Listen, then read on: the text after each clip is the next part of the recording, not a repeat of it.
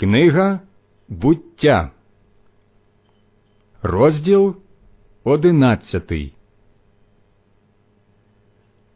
Уся земля мала одну мову і одні слова. І сталося, що люди, пересуваючися за сходу, знайшли рівнину Шинеар краю і осілись там. Вони сказали один до одного Ну, лишень робити цеглу та випалювати її.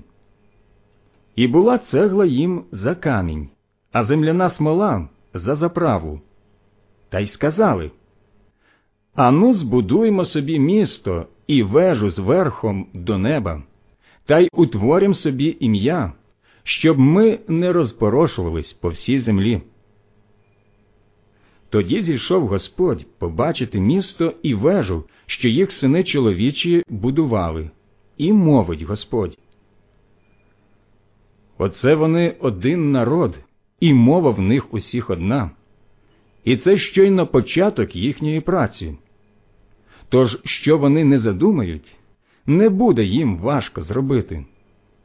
Отож зійдімо на низ і помішаємо там їх мову, щоб не розуміли одне одного.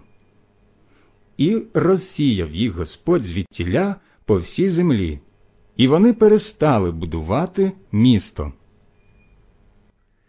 Тому то названо його Бабел, тобто Вавилон, бо там Господь помішав мову всієї землі, і звідти розсіяв їх Господь по всій землі. Ось родовід Сима. Як Симові було сто років, він породив Арпакшада два роки після потопу.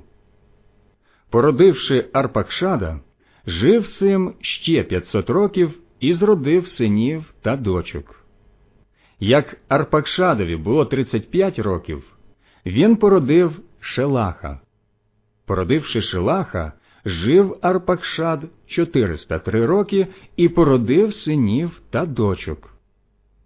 Як Шелахові було 30 років, він породив Евера.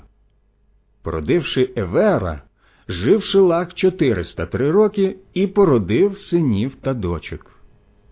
Як Еверові було 34 роки, він породив Пелега. Породивши Пелега, жив Евер 430 років і породив синів та дочок. Як Пелегові було 30 років, він породив Реу. Породивши Реу, жив Пелег 209 років і породив синів та дочок.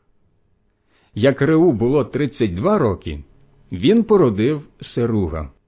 Породивши Серуга, жив Реу 207 років і породив синів та дочок. Як Серугові було 30 років, він породив Нахора. Породивши Нахора, жив Серуг 200 років і породив синів та дочок. Як Нахорові було 29 років, він породив Тераха.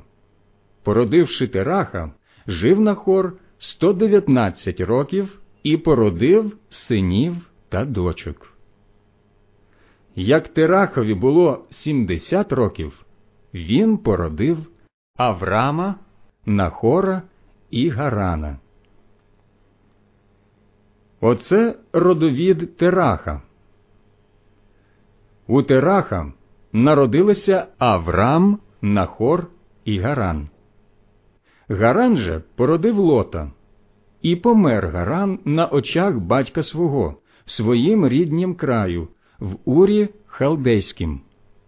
І взяли собі Аврам і Нахор жінок. Жінка ж Аврама звалася Сараї, а жінка Нахора звалася Мілка, дочка Гарана, що був батьком Мілки і батьком Іскі.